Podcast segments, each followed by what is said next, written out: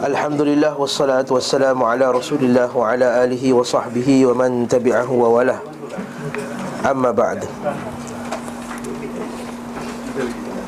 Bab seterusnya fasal berkenaan dengan permulaan hari Jumaat. Surat 516. Ibnu Ishaq berkata Ibnu Ishaq berkata penulis rahimahullahu taala Ibnu Ishaq berkata Ibnu Ishaq adalah sejarawan Islam itu termasuk juga uh, perawi hadis yang di mana ulama berselisih tentang uh, adakah Ibnu Ishaq ni seorang perawi yang dipercayai. Uh, sebahagian para ulama cenderung mengatakan Ibnu Ishaq ini adalah perawi yang terkena padanya penyakit tasyayyuk. Penyakit tasyayyuk. Bukan nyanyuk penyakit tasyayyuk iaitu dia ada kecenderungan kepada Syiah.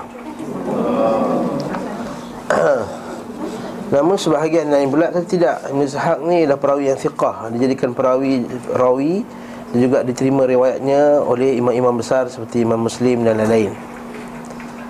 Warrajih Yang berapa yang kuat masalah ni adalah Tak syak lagi Ibn Ishaq adalah Perawi yang diterima dan dipercayai Namun nukilannya terhadap kisah-kisah yang syiah itu adalah sekadar kita kata dia sebagai penukil. Dia sebagai orang yang menukilkan cerita sahaja Dan tak semestinya dia itu sebagai seorang yang syiah. Contohnya saya menukilkan kisah-kisah syiah dalam buku saya. Sebagai saya sebagai sejarawan. Lepas tu kita kata kaedah ahli sunnah Dia nukilkan semua cerita. Sama ada cerita itu betul atau cerita itu tak? Tak betul tapi dia bawakan padanya sanad. Bila bawakan padanya sanad Maka Orang yang baca tahu Mana satu kisah yang Betul Mana satu kisah yang salah. Namun bagi orang yang datang pada kemudian ha, Datang kemudiannya Seperti zaman kita ni Bila ketika ramai orang yang dah Jauh daripada ilmu hadis Tak kenal ilmu hadis Maka bila dia baca kitab-kitab tu Dia ambil bulat-bulat. Dia tak tengok pun sanadnya. Maka dia bawa lah kisah-kisah ha, Yang menunjukkan bahawa Ali, Fatimah dan lain-lain tu uh, adalah orang yang dizalimi contohnya seperti yang di, di, di, disebarkan oleh orang Syiah. Sehingga tersebar pada kita hadis-hadis yang di mana hadis yang orang Syiah agungkanlah seperti uh, memandang muka Ali radhiyallahu anhu itu adalah ibadah. Uh, Ali uh, aku adalah kota ilmu dan Ali adalah pintunya dan banyak lagi lah dalam masyarakat kita. Okey. Ibnu Ishaq berkata Muhammad bin Abi Umamah bin Sahal bin Hunayf menceritakan kepada kami Sahal bin Hunayf daripada ayahnya berkata Abdurrahman bin Ka'ab bin Malik Sahabat eh Ka'ab bin Malik sahabat Nabi menceritakan kepadaku ia berkata Mana yang cerita ni siapa? Abdurrahman bukan Ka'ab bin Malik Abdurrahman anak Ka'ab bin Malik Ka'ab bin Malik ni sahabi sahabat Tegak aku adalah penuntun ayahku ketika ia buta.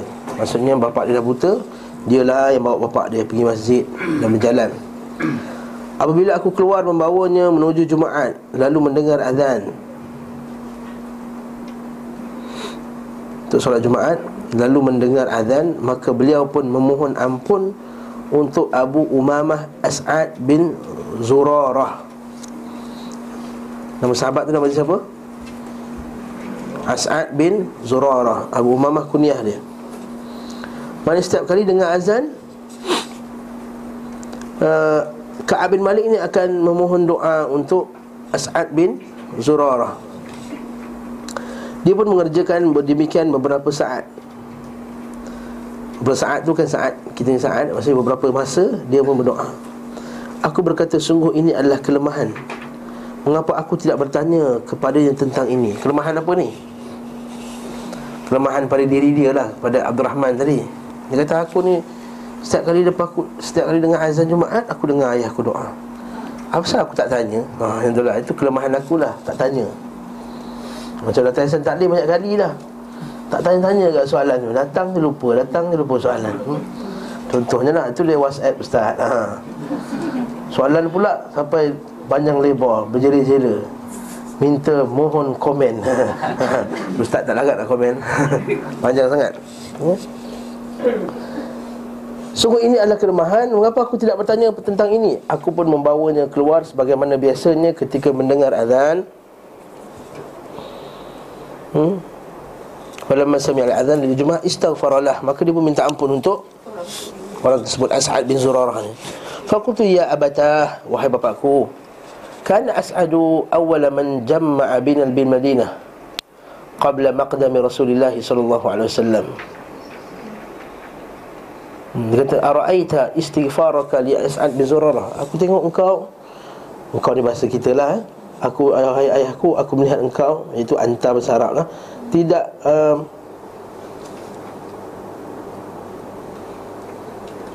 Apakah kau tidak perhatikan permohonan ampunmu Ini terjemahan direct eh Terjemahan direct ni menyebabkan ayat tu jadi pening Apakah engkau tidak perhatikan permohonan ampunan Maksudnya Ara'aita Maksudnya uh, apa yang kau buat ni sebenarnya? Ha. Ha? Kenapa kau beristighfar untuk Sa'ad bin Zurarah setiap kali engkau dengar azan Jumaat? Ha, itu ayat dia. Kalau kita baca terjemahan direct macam ish. Pening apakah engkau tidak perhatikan permohonan ampunmu kepada Sa'ad bin Zurarah? Kau dengar ayat tu pening. Gariskan ayat tu. Apakah engkau tidak perhatikan permohonan ampunmu Gariskan Buat kurungan atas tu Dia kata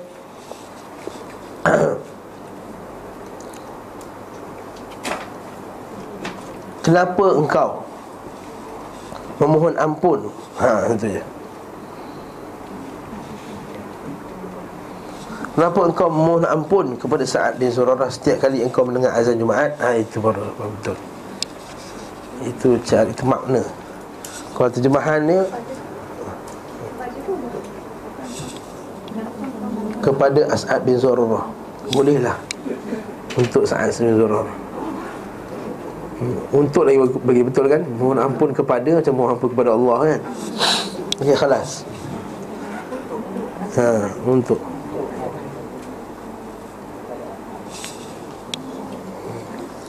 Jangan Jangan padam.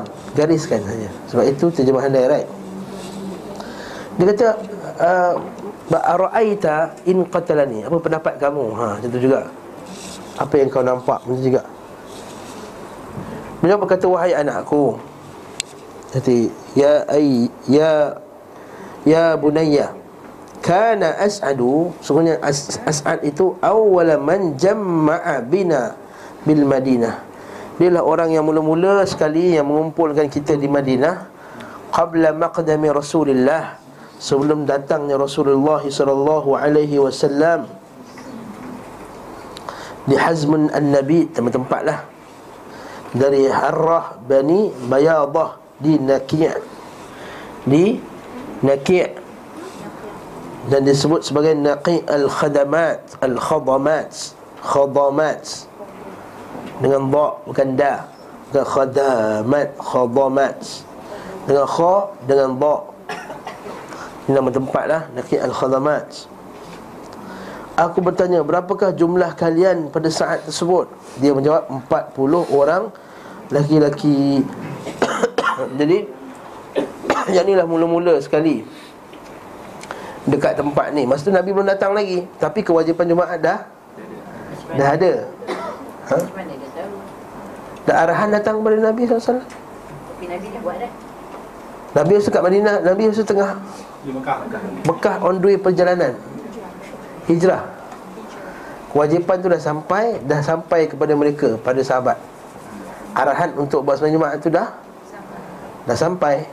So As'ad ni memang daripada Mekah. Ah tak As'ad ni di Madinah. Dekat Madinah. Di Madinah. Berita solat Jumaat tu. Masa Nabi dekat Mekah lagi, arahan tu dah sampai, dah sampai. Masa mana boleh buat kat Mekah? Mekah kan mesti orang kafir. Masjid mana nak buat? Masjid mana nak buat hari Jumaat? Maknanya ha. Nabi belum buat di Madinah. Ya, Nabi Nabi belum buat dekat Mekah. Di Madinah dah dah buat. Dah start buat. Awal min menjam. Faham eh? Ha? Sebab Mekah tak boleh buat masjid mana nak buat? Sebab syarat buat sembahyang Jumaat di masjid. Jadi Nanti kita akan tengok hadis lepas ni Bila Nabi sampai Dan Nabi buat sembahyang Jumaat kat situ Tengok hadis ni dia kata kami berapa jumlah kalian 40 orang. Ini yang dipakai oleh Mazhab Syafi'i kata 40 orang baru sah sembahyang Jumaat. Kita baca nota kat bawah tu. Hadrat Ibn Hisham dari Asirah An-Nabawiyah, Abu Dawud, Kitab As-Salah, Babul Jumaah, uh, Ibn Majah, Kitab As-Salah, Al-Fardhu Jumaah, Al-Hakim, Al-Baihaqi dengan sanad kuat Ibn Ishaq telah menyatakan dengan tegas mendengar langsung dari syekhnya seperti dikutip Ibn Hisham. Al-Hakim dan Al-Baihaqi maka hilanglah keraguan bahawa dia melakukan tadlis pengamburan riwayat. Okey. Akan tapi hal ini tidak dapat jadikan hujah untuk mempersyaratkan pelaksanaan Jumaat harus dihadiri 40 orang. Yang ini kita kata hilang dalam masalah fiqah lah. Sebab ulama kata mesti 40 orang. Sebab ulama kata tak cukup dengan jamak 3 orang. Dia kata 20 orang. Rajih pendapat yang kuat kalau ada 3 orang dah boleh sembahyang Jumaat. Jadi kalau siapa yang pergi uh, oil rig ke dia kerja kat atas oil rig ada 5 orang dalam tu. Orang muslim dan duduk atas rig tu lebih daripada tiga hari. Maka dia orang yang ber bermukim. Kalau orang musafir lah Dan lebih daripada tiga hari. Maka dia orang yang bermukim Bila bermukim kena semua Jumaat tak? Ha, kena semua Jumaat. Jadi dia buatlah semua Jumaat tu. Ustaz tak tahu khutbah. Eh, Download je khutbah dalam internet. Baca kan. Eh? Boleh? Kalau saya kita buat macam tu lah Kecuali kalau dalam ekspedisi Itu lain lah. Kalau musafir tak wajib. Dia kata uh, Tidak ada Jumaat bagi orang yang bermusafir Bisa salah yang sahih. Hmm? Dia kata An-Naqib pula ada tanah rendah yang tertampung padanya air beberapa waktu. Apabila air telah mengering maka tumbuhlah payahnya rumputan. Ada pun Murrah Ibn Bayadah Adalah satu desa yang terletak di sekitar satu mil daripada Madinah. Maksudnya Jumaat yang pertama nanti Nabi buat Bukan kat Masjid Nabawi. Ha, kat Masjid Nabawi kita baca sebelah pula Al-Bahaki berkata Adapun Muhammad bin Ishaq Bila menyebutkan telah mendengar dari perawi Dan perawi itu adalah thiqah Terpercaya Maka sanatnya adalah Baik. Dengan demikian hadis ini adalah hadis sahih Sanatnya Hasan sahih sanatnya Sekian kata beliau rahimahullah. Aku Ibn Qayyim mengatakan Ini awal pelaksanaan Jumaat. Ha. Kemudian Rasulullah SAW datang ke Madinah dan tinggal di Quba beberapa uh, pada Bani Amr bin Auf. Ini kampung lagi lah. Sebenarnya kata oleh Ibn Ishaq hari Isnin, hari Selasa, hari Rabu dan hari Kamis. Bagi beliau pun membangun masjid mereka. Maksudnya masjid yang pertama dibina bukan masjid Nabawi. Quba dulu. Okey. Mereka kemudian beliau SAW keluar hari Jumaat Dan didapati waktu Jumaat pada Bani Salim bin Auf Kemudian dah buat masjid Kubak tu Nabi jalan lagi Pergi pula ke kampung Bani Salim bin Auf Nabi buat semayang Jumaat kat situ Baik beliau mengerjakan Jumaat di masjid yang terdapat di Lubuk Lembah Iaitulah Jumaat pertama yang beliau Sallallahu alaihi wasallam Kerjakan di Madinah Kejadian tersebut berlangsung sebelum pembangunan masjid beliau sallallahu alaihi wasallam. Hmm. Maksudnya sembahyang Jumaat pertama bukan dekat Masjid Nabawi.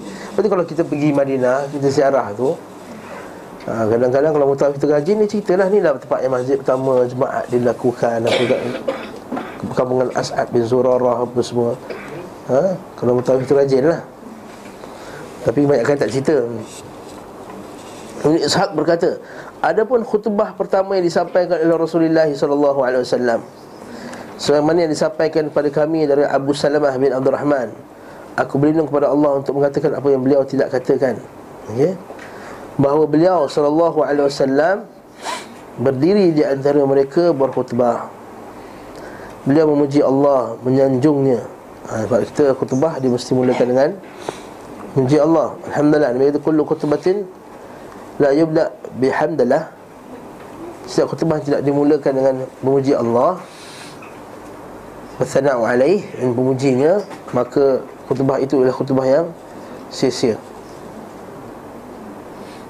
Okay, khutbah yang sia-sia. Jadi khutbah mesti ada Hamdalah. Betul kalau tengok Ustaz Dia start dengan Alhamdulillah Wassalatu wassalamu ala Rasulullah Kemudian bersabda Amma ba'd. Wahai manusia Itu sarap dia Buat sarap pun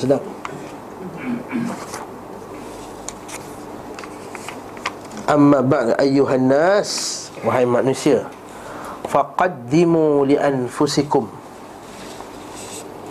Beramallah untuk diri-diri kamu. Qaddimu maksudnya Ke depan lah eh? Untuk diri kamu Maksudnya beramallah. Ta'lamunna. Kamu akan mengetahui. Wallahu la yas'aqanna Ahadukum. Allah Ta'ala akan uh, Kamu semua ni Akan terkejut Sa'iqah ni apa? Terkejut apa benda ni? Terkejut hari kiamat lah Sebab tu saya sebut pada kuliah lepas As-sa'aq As-sa'qah Sad ain qafta Kalau kita buka Al-Quran dan surah Az-Zumar tu Fasa'iqa man fis samawati wal ard Sebelum Quran buka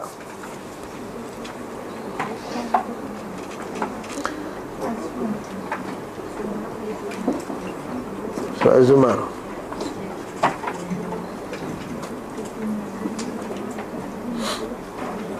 Fasa'iqa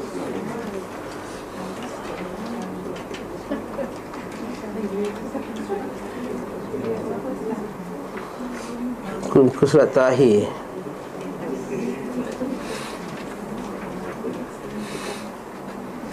Ayat 68 lah. Ayat 68 surah Az-Zumar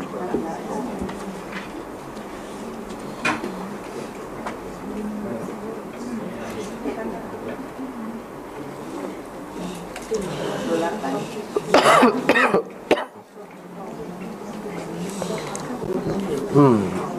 So uh, ayat 68 Jumpa tak? Hmm.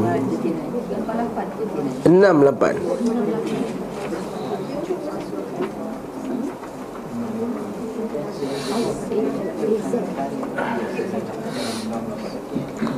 Surah Zumar surah 39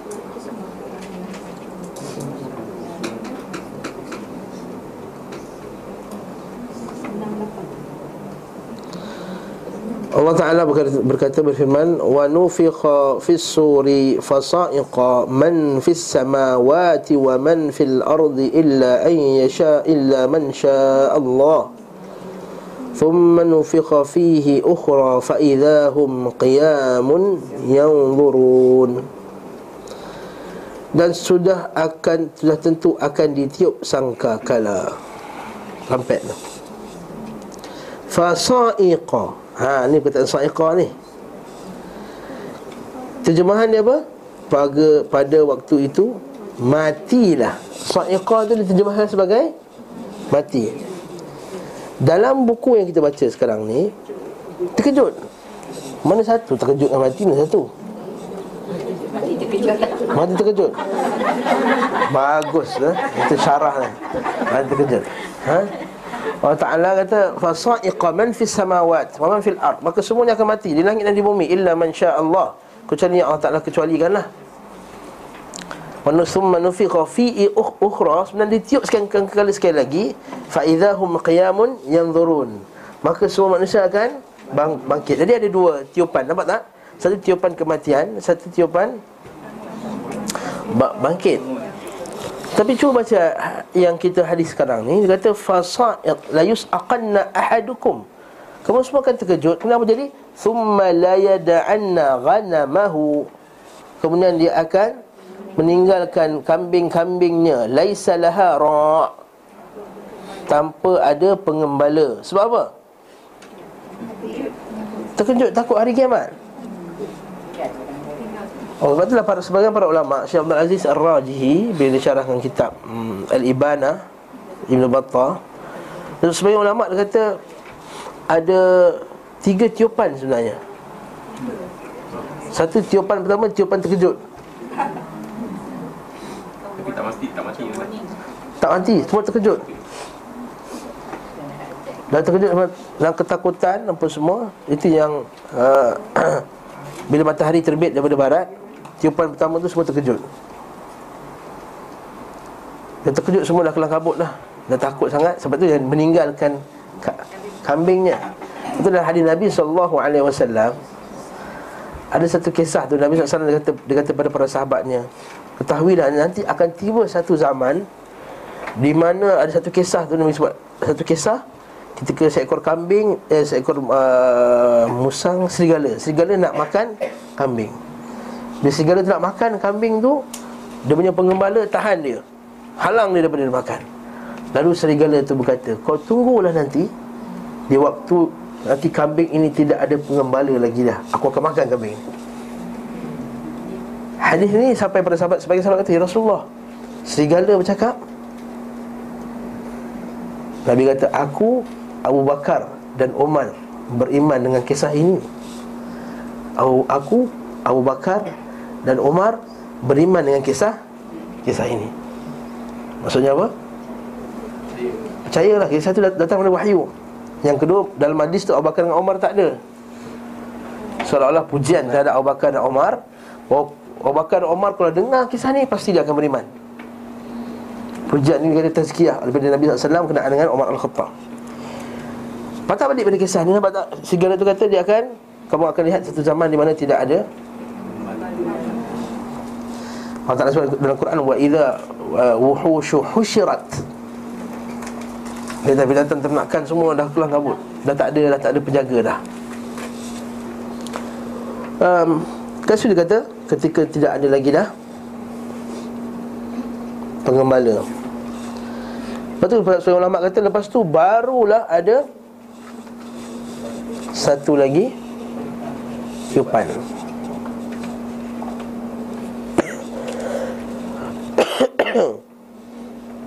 Satu lagi Tiupan Boleh juga difahami Dengan terkejutnya apa dia? Terkejutnya adalah Kematian. Kematian dia terkejut. Bila mati Siapa nak jaga kambing? Tak ada siapa jaga lagi dah. Sebab itulah kalau kita buka Al-Quran Bila Allah Ta'ala ceritakan Pasal kiamat yang besar Pasti Allah Ta'ala akan Iringi kisah kiamat yang besar itu Dengan Kisah kiamat kecil. Mati. Supaya orang yang belum lagi datang pada zaman yang akhir zaman ni Dia terasa takut, dia kata Oh tak apa kiamat lambat lagi. Kita tak kena punya Tapi kita ada kiamat kecil kita. Sebab itulah kalau kita baca berkenaan dengan surah Al-Qiyamah lah yang paling Senang kita faham Ini surah Al-Qiyamah ya, La usimu biyawmin qiyamah Wa la usimu bilan sinnawan Habis sampai hari kiamat Min kallabal tuhibbuna al-ajilah Wa tadharuna al-akhirah Wujuhun yawma idhan nadirah ila rabbiha nazirah wujuhun yawmin basirah tadun an yufal biha fakirah kalla idza balagati taraqi Banyak surah kiamat tu bila Allah Ta'ala cerita hari kiamat semua Allah Ta'ala bangkitkan habis semua Lepas tu kalla idza balagati taraqi Ketahuilah bila roh dah sampai ke raqi. Wa qila man raqa. Siapa yang boleh jampi lagi orang ni? Siapa yang boleh selamatkan? Wa dhanna annahu al-firaq. Masa ketika itu dulu Dah. Mesti dah. Kita tahu Allah Ta'ala bila cerita pasal hari kiamat besar Pasti Allah Ta'ala hilangi dengan hari kiamat. Jadi ayat ni Hadis ni kita boleh faham dengan dua Dua cara iaitu pertama Hari kiamat. Sa'iq tadi Ialah sa'qah hari kiamat. Yang kedua ialah Kiamat kecil. Adapun kita kata pendapat yang paling kuat adalah uh, Tiupan sengkakala itu hanyalah dua Dua kali. Itu pendapat yang lebih kuat lah. Iaitu satu yang mati terus uh, Yang kedua Dibangkitkan. Wallahu'alam besar Dan dia kata Macam dia ditafsirkan dengan terkejut tu Mula-mula terkejut dulu baru mati Dengan satu tiupan Kemudian ratnya akan berbicara padanya Dengannya tanpa ada terjemahan Thumma la yaqulanna lahu rabbuhu wa laysa lahu turjuman. Tidak ada penterjemah. Lepas tu Nabi Muhammad SAW Tidak ada satu jiwa pun Seorang melainkan Illa sayukallimuhu rabbuhu Wa laysa bainahu wa bainallahi turjuman Maka tidak ada satu jiwa pun Di akhirat kelak Melainkan setiap jiwa itu akan ber, berdebat di hadapan Allah. Walaysa bainahu wa bainallahu turjuman. Bainallahi turjuman. Bila di antara dia dan di antara Allah itu penterjemah Tak ada lagi dah. Maka cakap direct dengan Allah Subhanahu wa ta'ala. Dan tidak ada penghalang yang menghalanginya. Kemudian Allah SWT akan, akan kata Bukankah telah datang kepadamu utusanku Alam ya'tika rasuli.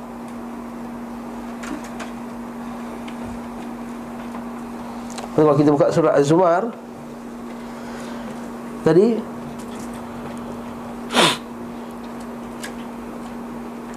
Buka surah Az-Zumar tadi Yang kita buka tadi tu Jangan, jangan tutup lagi.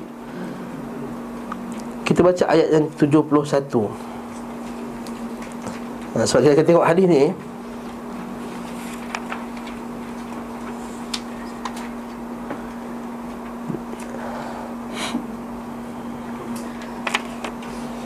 Okay, ayat 71 Allah Ta'ala kata wasiqal ladzina kafaru ila jahannam zumara hatta idza ja'uha futihat abwabuha wa qala lahum khazanatuha alam ya'tikum rusulun minkum yatluna 'alaykum ayati rabbikum wa yunzirunakum liqa'a yawmikum? Hadha qalu bala walakin haqqat kalimatul 'adzabi 'alal kafirin. Orang kafir akan dihalau ke neraka jahanam dengan berpasukan-pasukan surah Zumar berpuak-puak. Hatta idza ja'uha bila sampai kepada mereka neraka dibukakan pintunya futihat abwabuha wa qala lahum khazanatuha. Berkatalah penjaga neraka tadi alam ya'tikum rusulun minkum? Rasul kalangan kamu yatluna alaikum ayati rabbikum. Tak datang kepada kamu rasul yang membacakan kepada kamu ayat-ayat rasul kamu. Jadi kita kata kisah ni tepatlah dengan Quran kan Bukankah telah datang kepadamu utusanku? Dia menyampaikan kepadamu Aku telah memberimu harta dan memberikan kurnia kepadamu. Itu adalah hadis yang sahih. Dia kata Wahai anak Adam Bukankah aku telah menghidupkan kau? Aku dah menyebabkan kau hidup dalam dunia. Ya taraksa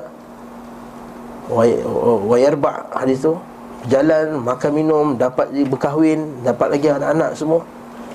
Kenapa kamu tidak Mahu beriman kepadaku Maka apakah telah engkau lakukan untuk dirimu Dia melihat ke kiri dan ke kanan Ke kanan dan ke kirinya namun tidak melihat sesuatu Kemudian dia melihat ke depannya namun tidak melihat Melainkan neraka Jahannam Maka barang siapa yang mampu untuk melindungi wajahnya Wajahnya bukan lindung wajah saja, Lindung badan sekali lah Jadi kenapa disebut wajah? Sebab wajah tu yang first kali akan ha? Yang nampak yang akan terkena kepanasan. Bila kan, bila panas kita panas kat muka dulu. Bila panas kita kita kipas kat muka. Kita kipas kat badan. Tahu tak? Kipas kat muka tak? Ha, panas, panas. Ha.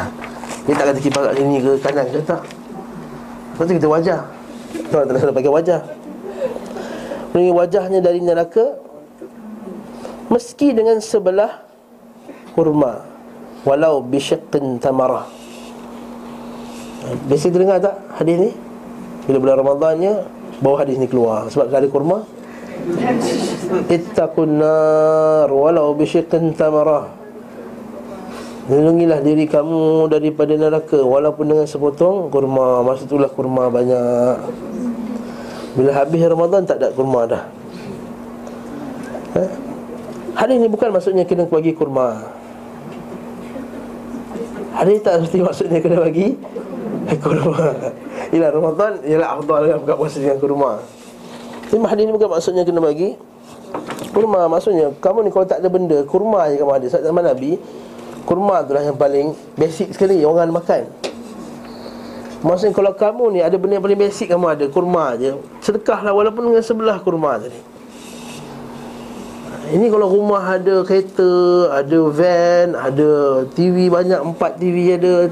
Bilik tidur satu, ruang tamu satu, dapur satu. Yang saya masak nak tengok TV juga. Tengah boring kan? Ha? Macam-macam ada. Maksudnya kena bukan separuh kurma lah. Terlebih pada separuh kurma. Maksudnya kena bagi Ittaqun nar walau Bishikin tamara. Barang siapa yang tidak mendapatkannya Maka dengan kalimah yang baik. Ha. Maka siapa yang tak ada Walaupun sebelah kurma Maka dia beramal dengan mengucapkan kata-kata yang yang baik. Maksudnya macam mana? Jadi kalau kita dah tak ada duit nak sedekah Sedekah ialah dengan tak buat jahat tu sedekah.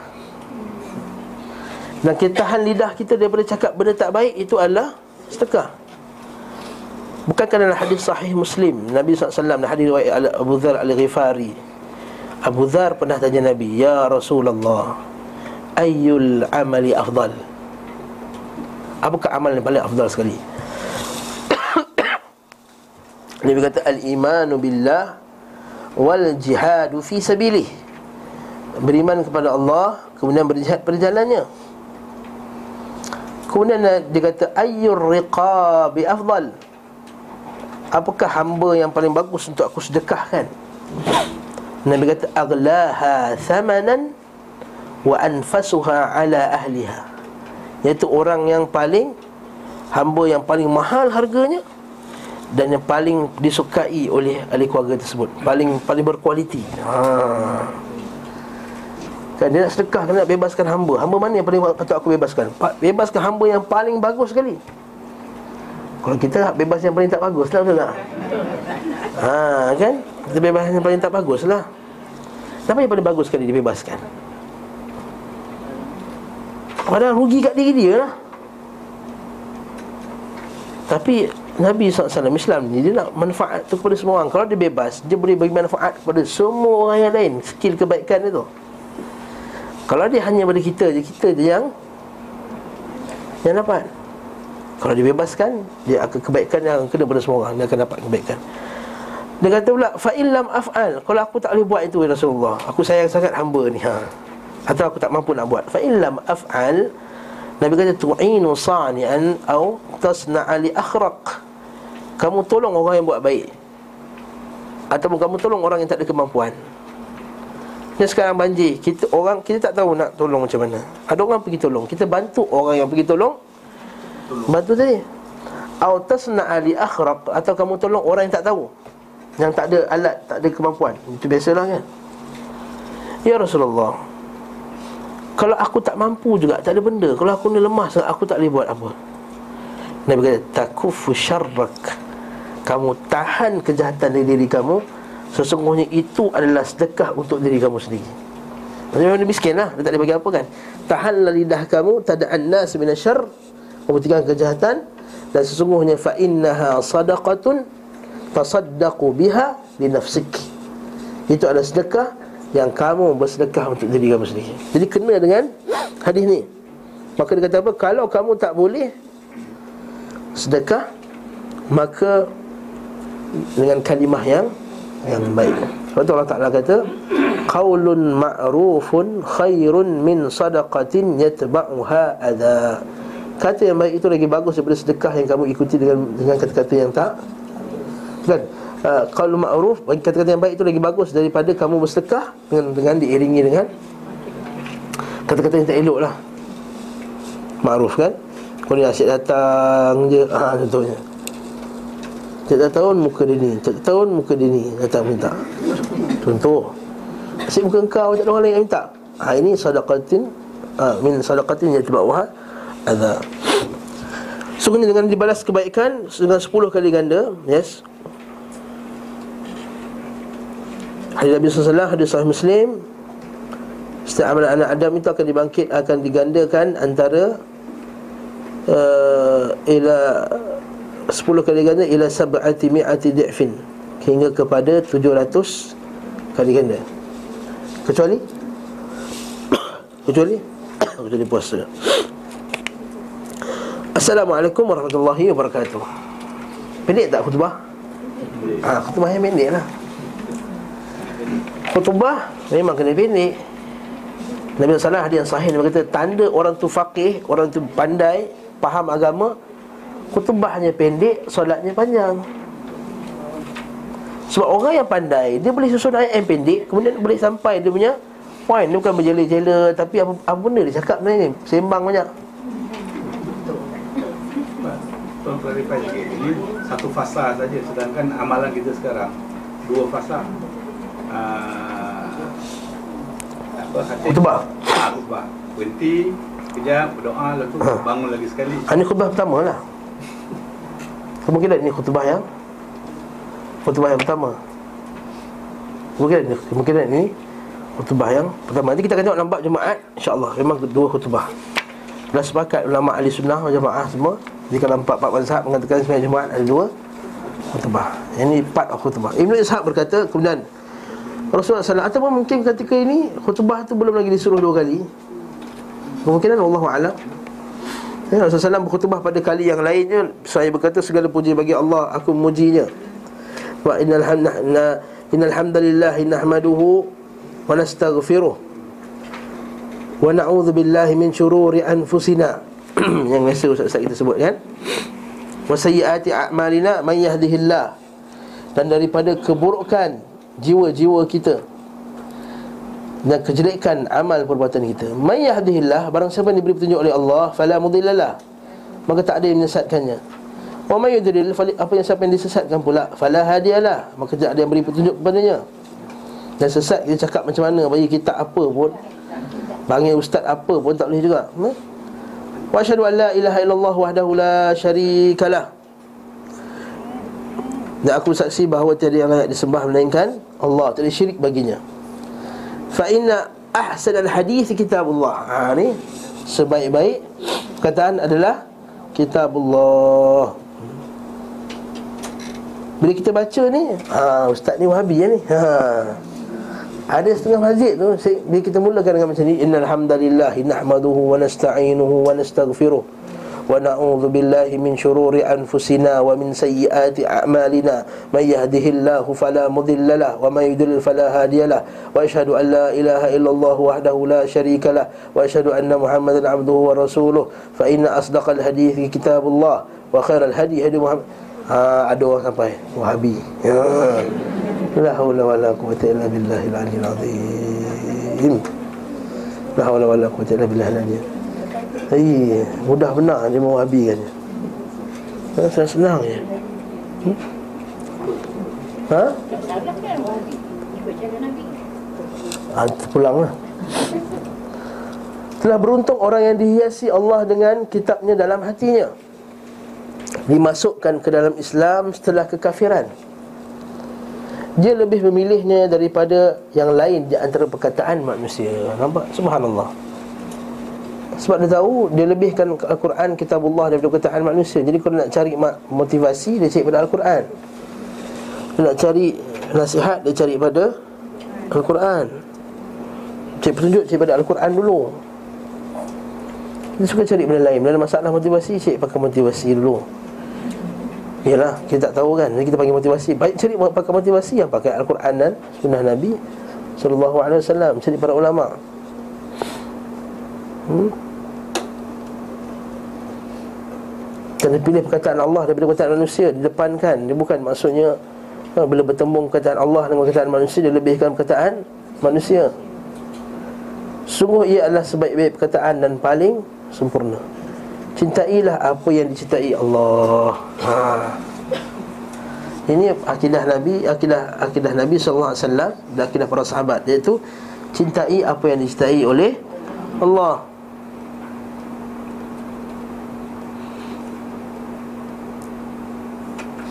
Dia kata man ahabba lillah wa abghadha lillah wa a'ta lillah wa man'a lillah faqad istakmal iman.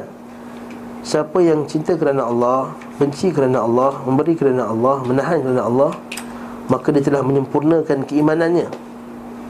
Itu min muqtada min min muqtadayat iman billah. Di antara tuntutan kita beriman kepada Allah Subhanahu wa taala ialah kita kena cinta apa yang Allah Taala cinta dan benci apa yang Allah Taala benci. Allah Ta'ala kata dalam Quran Walakin habbaballahu ilaikumul iman. Allah Ta'ala menghabbaba ilaikumul iman. Allah Ta'ala memberikan kecintaan Iman kepada diri kamu. Begitu juga termasuk Cinta apa yang cintai Allah Ialah cinta siapa orang yang Allah Ta'ala cinta. Cinta orang yang Allah Ta'ala cinta. Siapa Allah Ta'ala cinta? Cinta orang saleh, cinta wali, cinta rasul Cinta para ulama Cinta orang tu kerana kesalehannya. Nabi SAW ada yang sahih. Nabi kata apa? La yu'minu ahadukum Hatta yuhibba li akhihi ma yuhibbu li nafsi. Dia akan sempurna iman kamu Jikalau kamu mencintai saudara yang mencintai Orang yang lain Dan lain kata pula Nabi SAW kata Thalath, thalath, Thalathatun Tiga golongan. Tiga perkara. Kalau kamu lakukannya Kamu akan wajadah halawatan iman. Ha. Kamu buat Kamu akan dapat kemanisan iman. Ayyakun Allah wa Rasuluh ahabba ilahi min siwahima. Itu Allah dan Rasulnya lebih kamu cintai daripada selain-lainnya. Ayyuhibbal mar'a La yuhibbuhu illa lillah. Kamu mencintai seorang seseorang itu Kamu tidak cintainya Melainkan hanya kerana Allah. Wa ayyakraha Ayya'uda ilal kufri Kama yakrahu Ayyukzafa finnar Dan dia benci untuk kembali melakukan perbuatan kufur sebagaimana dia benci untuk dicampak ke dalam api. Jadi hadis tu pada dua yang pertama tu cintai Allah dan Rasulnya, yang kedua cintai saudaranya dan dia tidak cintai melainkan kerana Allah. Jadi kesannya pula kita kena benci apa yang Allah Taala benci. Ha? Kita kena benci apa yang Allah Taala benci. Tak boleh kita cinta apa yang Allah Ta'ala benci Siapa yang tak benci apa yang Allah Ta'ala benci Maka ada masalah pada keimanannya Contohnya dia tak benci pada kufur. Dia tak benci Tengok orang buat syirik tak rasa benci Dia biasa Okey tak ada benda lah Ustaz. Ini kan perbezaan pendapat. Ha, Tengok berhala sampai 40 kaki. Hmm, Tak apalah Ini kan boleh menarik pelancong. Hmm. Ini tengok orang buat syirik dekat pulau tu Tak apa Ini boleh membantu Pelancongan Negeri kita tengok orang bogel tepi pantai Tak apalah Ramai sikit pelancong boleh dalam Malaysia Ha? Barakallahu fikum eh? Barakallahu fikum. Ha? Semua taklah merahmati kita semua. Jadi kita kata kita kena benci apa yang taklah benci. Dan kita kena benci maksiat juga. Uh, kita kena berlepas diri pada orang kafir. Dan kita kena benci Akidah yang dianuti orang kafir tadi Ya betul? Yes. Kita benci mereka kerana kekafiran mereka.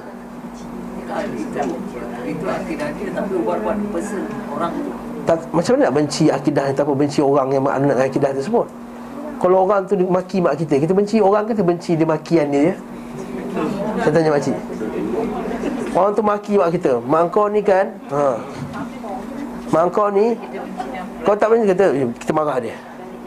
Aku benci orang tu. Orang tu dia kutuk mak aku. Eh tak boleh benci dia. Kena benci Kutukan dia je. Logik ke? Jadi kita benci mereka Kerana kekufuran mereka. Bukan bencikan mereka Bencikan mereka juga Kerana kekufuran mereka. Kita boleh Boleh kawan tak orang kafir? Dia kata La tusahib illa mu'minan. Jangan kamu berkawan Melainkan orang mukmin. boleh bergaul tapi tak boleh berkawan. Kawan rapat. Ha? Dakwah tu dakwah. Lagi tu lah tu sahib tu sahib macam mana? Yang kita duduk makan sekali 24 jam lepak sekali 24 jam sentiasa. Jadi kita punya close friend. Yes orang yang sentiasa bersama kita. Kita akan menyebabkan kita akan terpengaruh dengan pemikiran dan akidah mereka. Dia akan meleburkan rasa benci kepada akidah kufur mereka. Bukankah kalau kita ni duduk kat negara kafir lama sangat? Lama-lama kita punya hilang rasa benci kepada kekafiran satu yang kedua kemaksiatan. Bukankah kalau kita pergi negara contohnya England contoh. Mak saya pernah pergi England Saya boleh situasi England je lah. Yang lain tak pernah pergi Negara kafe yang saya pernah duduk Lama sikit lah England Sebab jarang kakak saya. Dekat sebulan lebih duduk sana. Ha, Jadi Kat sana kan kat kedai-kedai jual majalah. Daily Sport Sunday Sport The Mirror. Bila baca bola belakang ada ha. Siapa duduk England tahulah. Belakang tu ada iklan lagi. Mother 40 years old Lonely Apa semua. Ustaz baca ke? Dah, dah terbuka baca lah. Subhanallah. Hari pertama tengok Benci. Eh apa celaka ni? Maksiat. Hari kedua hmm. Hari ketiga hmm, hmm, Mega lama-lama. Eh, Biasalah. Ha, Nampak tak? Biasa memang biasa. Biasa dah. Bila kita duduk dalam dekat Mekah pula Sebulan duduk sana. Nampak pun tak kena tudung je. Masya Allah Tengah kuliah ramai-ramai Tiba-tiba ada satu perempuan lalu. Perempuan tu bernitab habis. Lalu tengah-tengah lelaki ni. Semua macam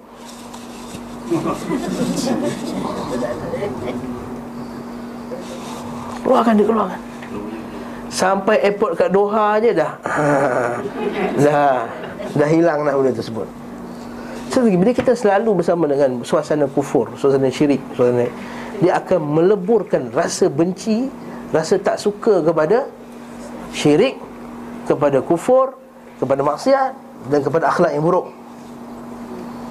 Maka kalau kita selalu bercampur mereka, mereka minum arak depan kita pun dah tak rasa benda lah. Dah rasa biasa ni, biasalah kita. Dia minum arak sebelah kita. Duduk satu meja ni, dia minum arak sebelah kita, kita duduk sebelah dia. Dengan alasan apa? Ha, alasan-alasan kita toleransi apa semua. Dah tak rasa orang sedang mengkufuri Allah Subhanahu Wa Taala. Ha, rasa maksiat. Lepas tu kita kata La tu sahib illa mu'min Tak boleh jadi kawan baik Habis tak boleh bergaul ke? Boleh bergaul. Dia lalu dia sekali satu office dengan kita Kita jumpa Hi, good morning. Tak ada masalah. Nak pergi beli lunch You tolong belikan air Ayam satu Nasi putih Tak sayur sikit Tu belikan. Tak ada masalah. Namun untuk menjadi musahabah Mutlakul musahabah Jadi berkawan sentiasa apa macam ni Tidak digalakkan. La tu sahib Mereka kata La yakulu ta'amukum ta'amakum ila taqi. Janganlah makan makanan kamu Melainkan orang bertakwa Wala tu sahib illa mu'mina. Jangan kamu kawan dengan orang beriman.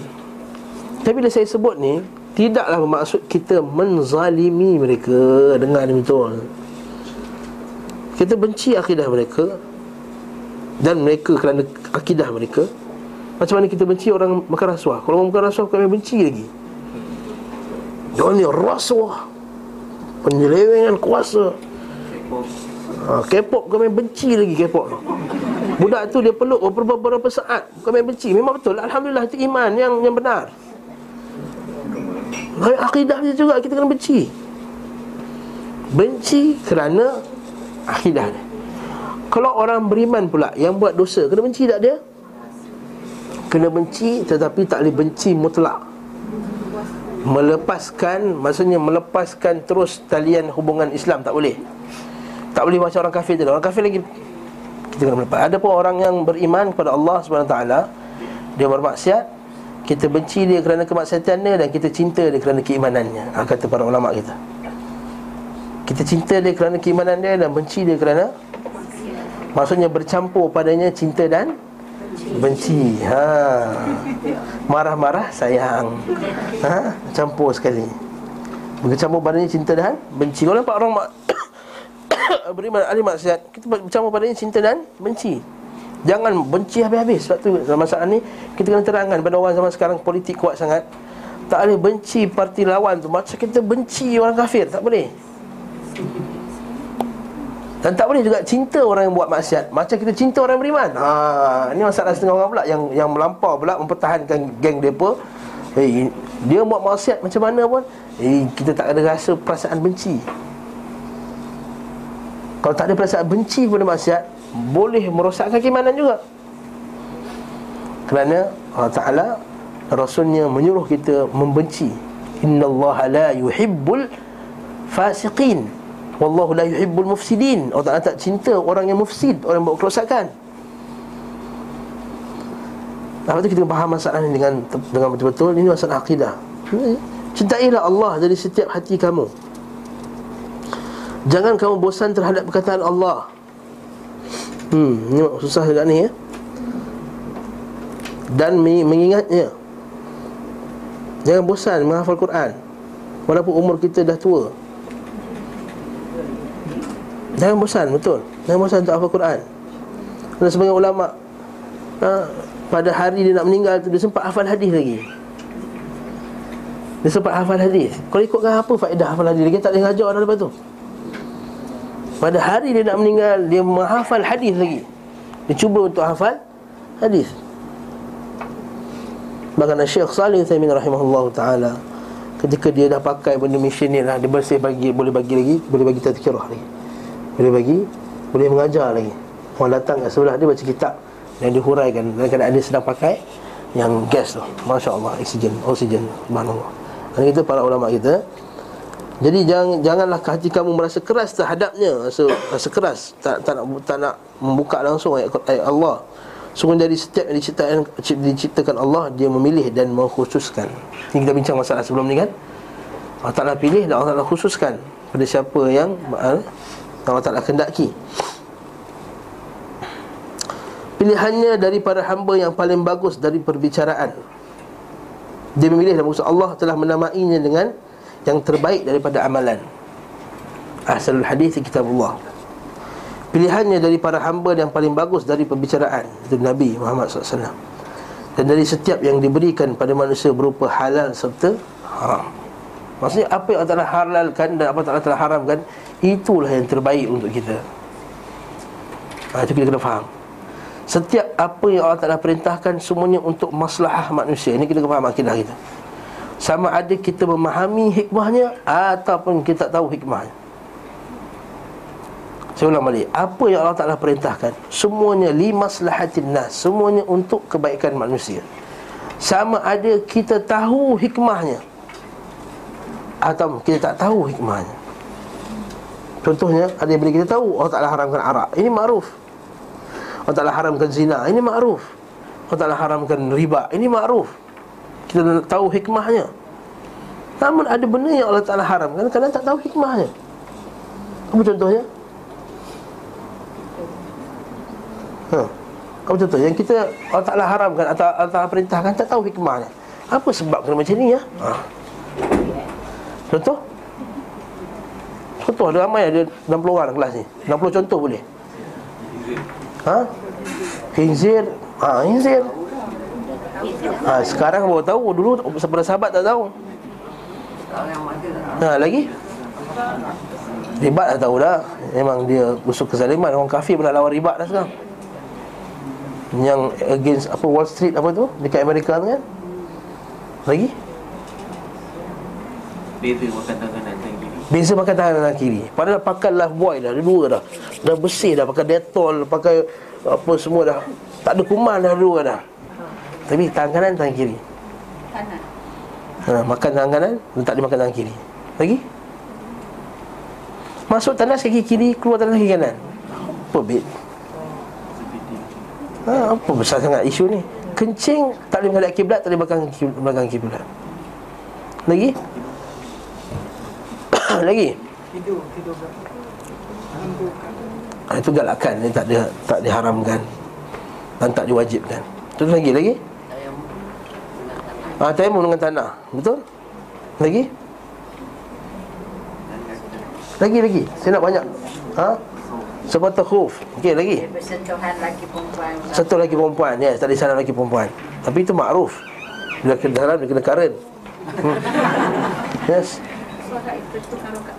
Salat yang tak dan itu dan tidak yang ditukar rakaatnya dan seterusnya lah banyak lagi. Ini maslahatin nas. Perempuan wanita berhijab macam ni. Ini maslahatin nas. Ada yang cuba berhujah Kata ustaz tak kalau Allah Ta'ala jadikan rambut air cantik macam ni? Air tak boleh tunjuk ke orang. Ha. Apa gunanya Allah Ta'ala cipta tapi tak boleh tunjuk? Tak tunjuk Allah Ta'ala cipta kemaluan? Allah Ta'ala tapi tak, tunjuk orang kan ha, Kasar tu ha. Ha? Ha? Kasar Ya orang kata ya, Allah Ta'ala cipta air rambut air cantik Tak tak boleh tunjuk ke orang Tentu Allah Ta'ala ciptakan hmm.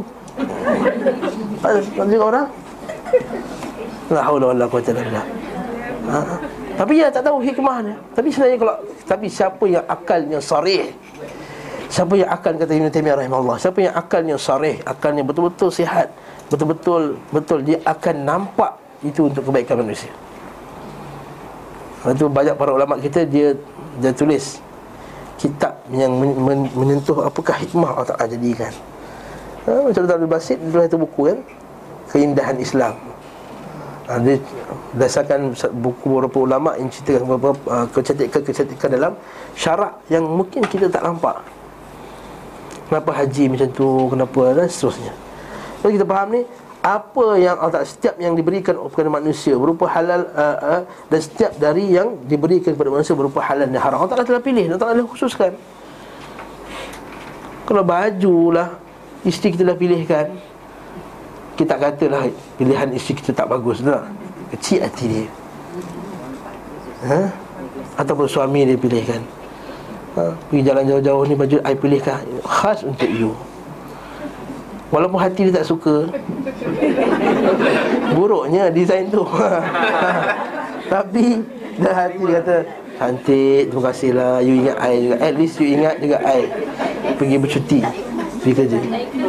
Hei Itulah seikhlas-ikhlasnya Betul. Walaupun tak suka Sebab tak nak kecilkan hati dia Kita kata suka. Bagus tu. Encouragement ke? Tak ini La haula wala quwwata illa billah Ini bukan benda tak apa. Betul. Betul. Betul. Sahih. Betul. Ha? Apa dia?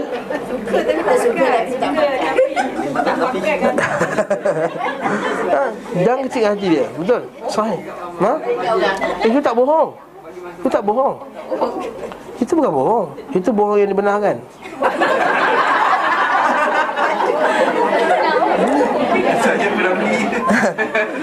Nabi kan kata boleh bohong. Untuk membaikkan hubungan antara suami isteri Ingat suami tak pernah bohong ke? Ingat you all, you all masak sedap sangat ke?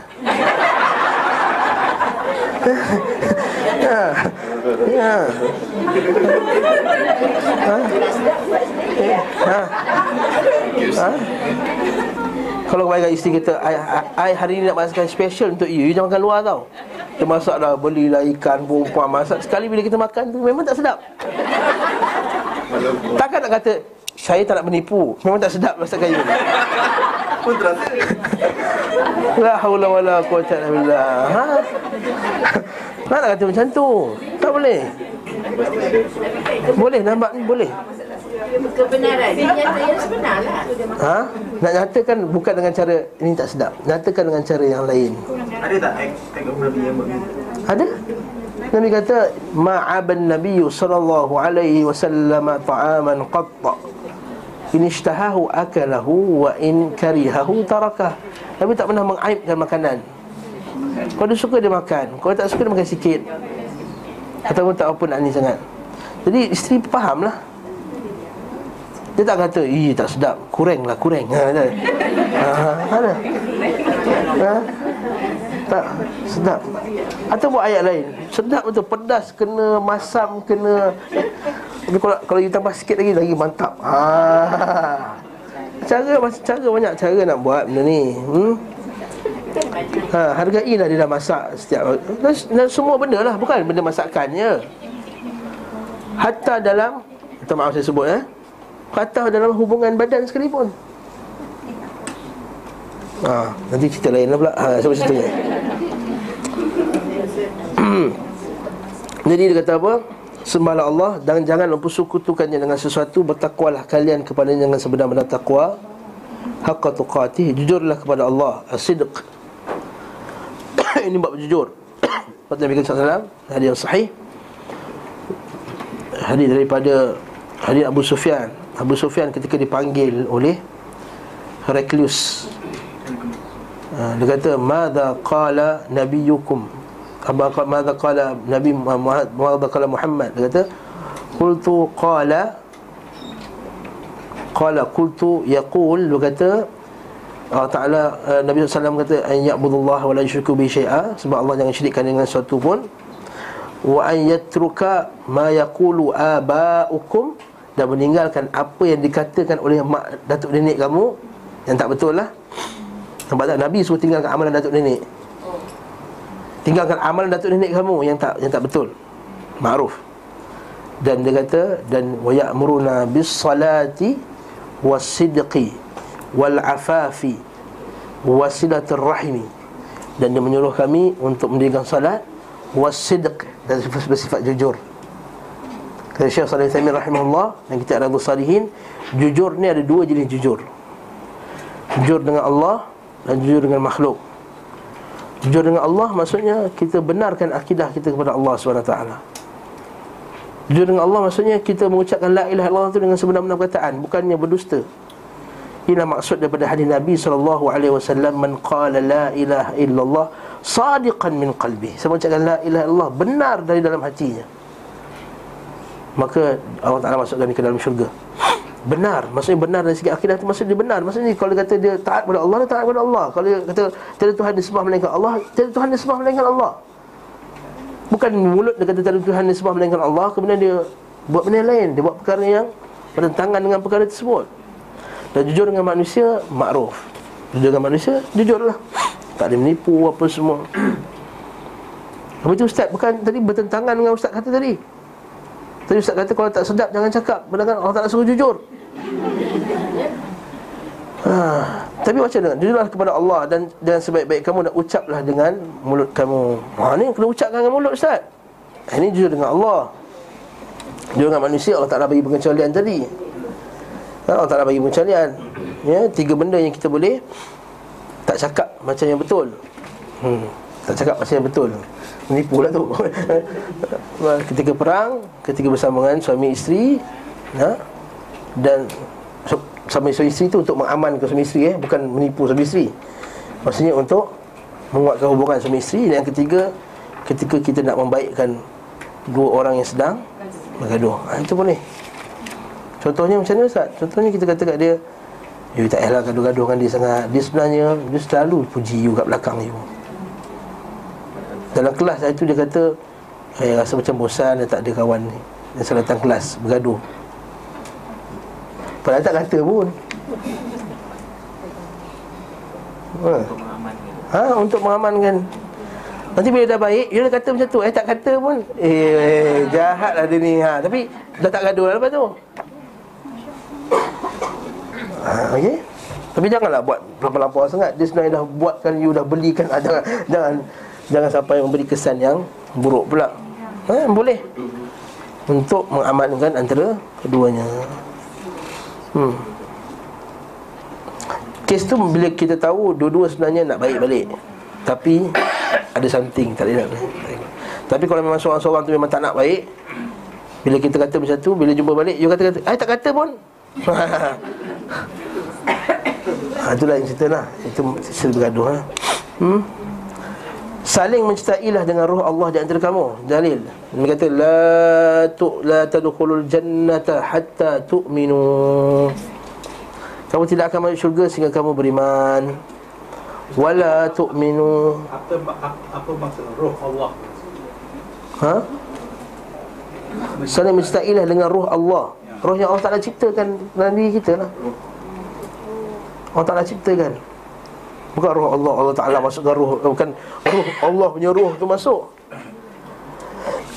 Kalau Allah Ta'ala kata Nabi Isa tu roh daripada Allah Ruhum min. Roh ni roh lah. Ustaz, mencintailah dengan roh Allah. Maknanya Allah Ta'ala nak ciptakan dalam kita ni roh Roh kita ni fitrahnya nak baik Nak cinta mencintai Dalam kebaikan.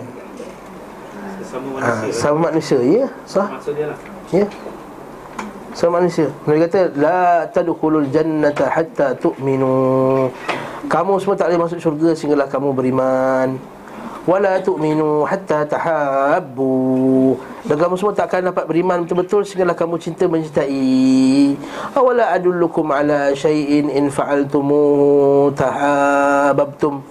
Tak tahu aku tunjuk kepada kamu? Kalau kamu lakukannya Kamu akan cerita mencintai Apa dia? Isyad salam Ita'am ta'am Isyad salam. Bagi makan Dan sebarkan. Salam Belanja makan Apa semua. Ini contoh. Jadi Batu Nabi kata Antara syarat kesempurnaan iman Ialah Mencintai saudara muslim yang Yang lain. Wajib kita mencintai Itu wajib. Apa hukum mencintai saudara muslim yang lain? Wajib Bukan sunat tau. Wajib. Jadi kalau tahu dia akidah dia muslim Cinta dia Wajib cinta dia. Bukan kata sunat ke. Dan Mafhum mukhalafah Faham terbalik pula Haram benci dia.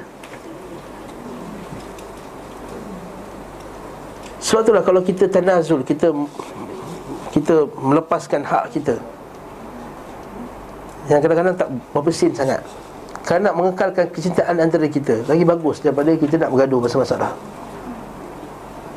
Dia sebutkan kadang-kadang pasal nasi goreng boleh bergaduh. Tak berbaloi. Benda yang boleh masukkan kita dalam syurga mencintai tadi Tiba-tiba kita terhalang daripada benda masuk syurga tadi Sebab nasi goreng. Sebab benda har- Harga harta pusaka yang seribu ringgit Apalah, lepaslah Kita tak jadi miskin pun dengan yang tak dapat tu Tanazul, tanazul. Rendahkan, turunkan. Masa bab ni kita tengok Bila kita nak pertahankan yang lebih besar daripada tu Kalau kita faham masalah ni Maka dia tak akan sanggup untuk memutuskan silaturahim. Mana Nabi SAW sebut hadis yang sahih Yang betul silaturahim Mu'allaqatun bil arsh. Silaturahim itu bersama pada arash. Man qata'ah Allah. Siapa yang motongnya Allah Ta'ala potong hubungan dengan dia. Wa man wasalah wasalahu Allah. Siapa sambung silaturahim Allah Ta'ala sambung hubungan dengan dia Maka ada hadiah lain yang disebut Silaturahim ini mengadu kepada Allah. Ya Allah, hamba fulan dan fulan telah motongku Nabi kata, nak tak Aku jadikan balasan bagi orang motongmu sebagai Dengan azab yang pedih di akhirat kelak? Kau redha tak Kalau aku buat macam tu? Silaturahim itu ya. Dan bagi siapa yang betul silaturahim Allah Ta'ala akan murka kepadanya. Dan itu wajib. Nabi SAW dan sampai Madinah Benda yang kedua yang Nabi buat sampai bina masjid adalah mempersaudarakan antara muhajirin dan ansar. Sesungguhnya Allah Taala murka bila dilanggar perjanjian wabillah wa bi ahdillahi aufu dalam ayat Quran. Dengan janji Allah kamu jangan langgar. Janji ni apa? Janji ni adalah janji untuk untuk mentaati perintah Allah. Bukankah kita telah berjanji dengan Allah Taala sejak daripada alam roh lagi? Dan setiap hari kita berjanji Inna salati wa nusuki wa mahyaya wa alamin. Maka jangan Jangan dilanggar Allah Ta'ala sebut dalam surah Al-Ma'idah tu Starting surah, surah Al-Ma'idah kan? Ya Ya ayuhalladzina amanu Awfu bil'uqud Wahai orang yang beriman Maka penuhilah janji-janji kamu dengan Allah subhanahu wa ta'ala. Wassalamualaikum warahmatullahi wabarakatuh. Ha? Ini sebahagian khutbah beliau. Ha. Jadi bila tahu sebahagian Tahulah bukan ini yang sempurna sebab habis dia Rasulullah SAW Setelah jelaskan terdahulu Ketika menyebutkan petunjuk beliau Wasallam dalam hal Hal khutbah. Eh panjang pula syarah bab ni. Padat betul? Betul ni kita Nabi ni diberi jawami'ul kalim. Nabi ni diberi jawami'ul kalim Iaitu kata yang pendek dan padat Kata pendek tapi boleh dihuraikan dengan Boleh buat kitab. Khutbah ni boleh buat satu kitab. Kalau kita huraikan satu Daripada bab segala puji bagi Allah Bab puji kita boleh huraikan. Apa maksud puji? Pembahagian puji? Boleh tak layak kita bagi pujian kepada manusia? Apakah maksud puji? Bagaimanakah kita beribadah kepada Allah dengan mujinya? Sebab puji Allah ni ada puji ibadah Ada puji sanat Ada puji ma'rifah Ada tiga jenis puji. Boleh huraikan Atas pula kemudian kita mohon keampunan kepadanya. Macam istighfar. Apakah istighfar yang patut kita lakukan? Apakah betul-betul istighfar? Apakah perbezaan antara istighfar dan taubat? Apakah syarat istighfar? Apakah syarat taubat? Wah, boleh boleh buat satu kitab Kemudian kita minta pula berlindungan kepada Allah. Apa hukum berlindung kepada Allah? Bagaimanakah kita berlindung kepada Allah? Bagaimanakah petunjuk kepada Al-Quran dan Sunnah dalam bab berlindung kepada Allah? Boleh kita berlindung kepada makhluk? Apakah hukum berlindung kepada makhluk? Apakah hukum kepada orang yang menjadikan perantara dalam bab berlindungan kepada makhluk? Oh, satu kitab boleh hurai Ha? Hmm. Ha, tu patut-patutnya tu ha, tu sampai kepada orang Tapi saya ada dengar Ustaz Ha? Pendapat lain lah Kata Khutbah ni seminggu sekali hmm. Jadi perintah lah patutnya menyampaikan apa yang patut. Ya. Khutbah tu biasanya panjang tapi bila semayang tu kena pendekkan surah. Ih, melawan melawan menolak dengan hadis Nabi SAW. Nabi kata min fiqh kata dah antara tanya fakihnya pa- pendeknya khutbah, panjangnya solat. sebab jumpa sekali je seminggu. Tu yang kena Air. sampaikan se se Ingat para sahabat dengan Nabi tak, tak tahu ke benda ni sekali seminggu? itulah. Ingat macam dia je pertama kali tahu yang khutbah sekali seminggu.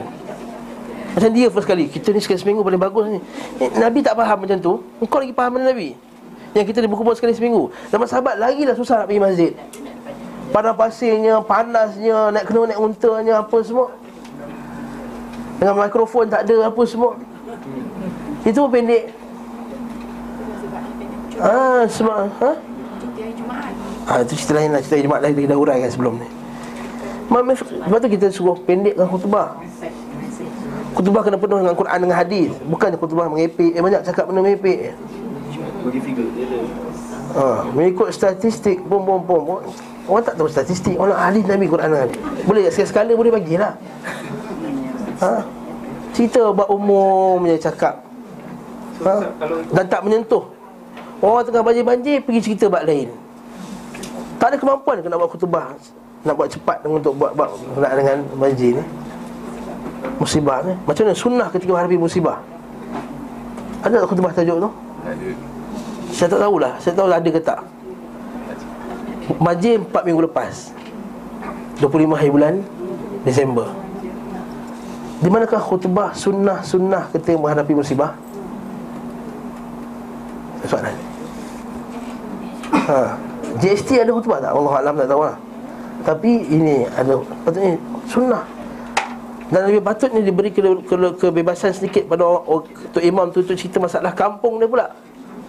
Ha, Tapi khutbah kedua sekarang ni kan Diikut skema dia. Nah, khutbah kedua Dia start eh, baca satu ayat Terus selawat Terus baca doa Kata Syekh Salam Najib Dia kata ini bukan khutbah Alhamdulillah Wassalatu wassalamu ala Ya Allah dimana taqullah haqqa tuqatih Allahumma salli ala Muhammad Allahumma firil muslimin wal muslimat Al-Mu'minun Itu doa uh, Untuk si fulan dan si fulan Bukan yang panjang Ha? Dah cukup lah dulu Ustaz ni ya? ha? Subhanakallah wa bihamdika la ilaha illa anta astaghfiruka wa atubu ilaik. Lama ada soalan? Daripada live stream Assalamualaikum Berapa tempat kita boleh temberang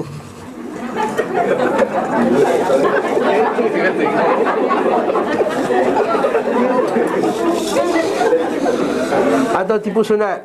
Jawapan dia Hadis Nabi SAW tadi Kita boleh tipu Kita boleh menipu pada tiga tempat. Satu ketika peperangan Yang kedua kita kita nak mengislahkan antara dua orang bermusuh. Yang ketiga nak menjaga hubungan antara suami isteri Ya, macam saya sebut tadi lah Contoh yang jelas kan ha, Yang keempat Keempat kita boleh tipu ketika ada dengan musuh Dengan musuh, musuh Contohnya ada orang nak, ada orang orang baik kawan kita dikejar oleh perompak atau orang nak bunuh dia menurut dalam kereta kita. Mana orang tadi? Eh tak boleh menipu ni Nabi suruh kata kita kena jujur dalam kereta aku. Tapi Nabi tak menyerahkan orang mukmin pada musuh Ah yes ah. Jadi juga kalau kita di, sebut dalam kuliah Selasa lepas Kalau kita terpaksa menipu untuk bertahan akidah kita. Contohnya bos, bos suruh ah, Ahad ni datang ni kita punya jamuan makan malam Hari Christmas. Kita nak beli teki tiga biji tiga ekor. Lepas tu ada kita beli wine terbaik daripada Perancis Tahun 1898 ha, Apa semua. Untuk kita ha, Minum arak apa semua. Tapi you tak minum tak apa Tapi you kena hadir tau Sebab you kita punya partner Kau tak pergi Nanti Dia bagi alasan. Saya sakit perut. Anak saya masuk ward. Bini saya tumpah darah. Atau apa menipu apa macam mana pun. Tipulah apa cara pun Untuk menjaga Akidah. Kat sini dibenarkan.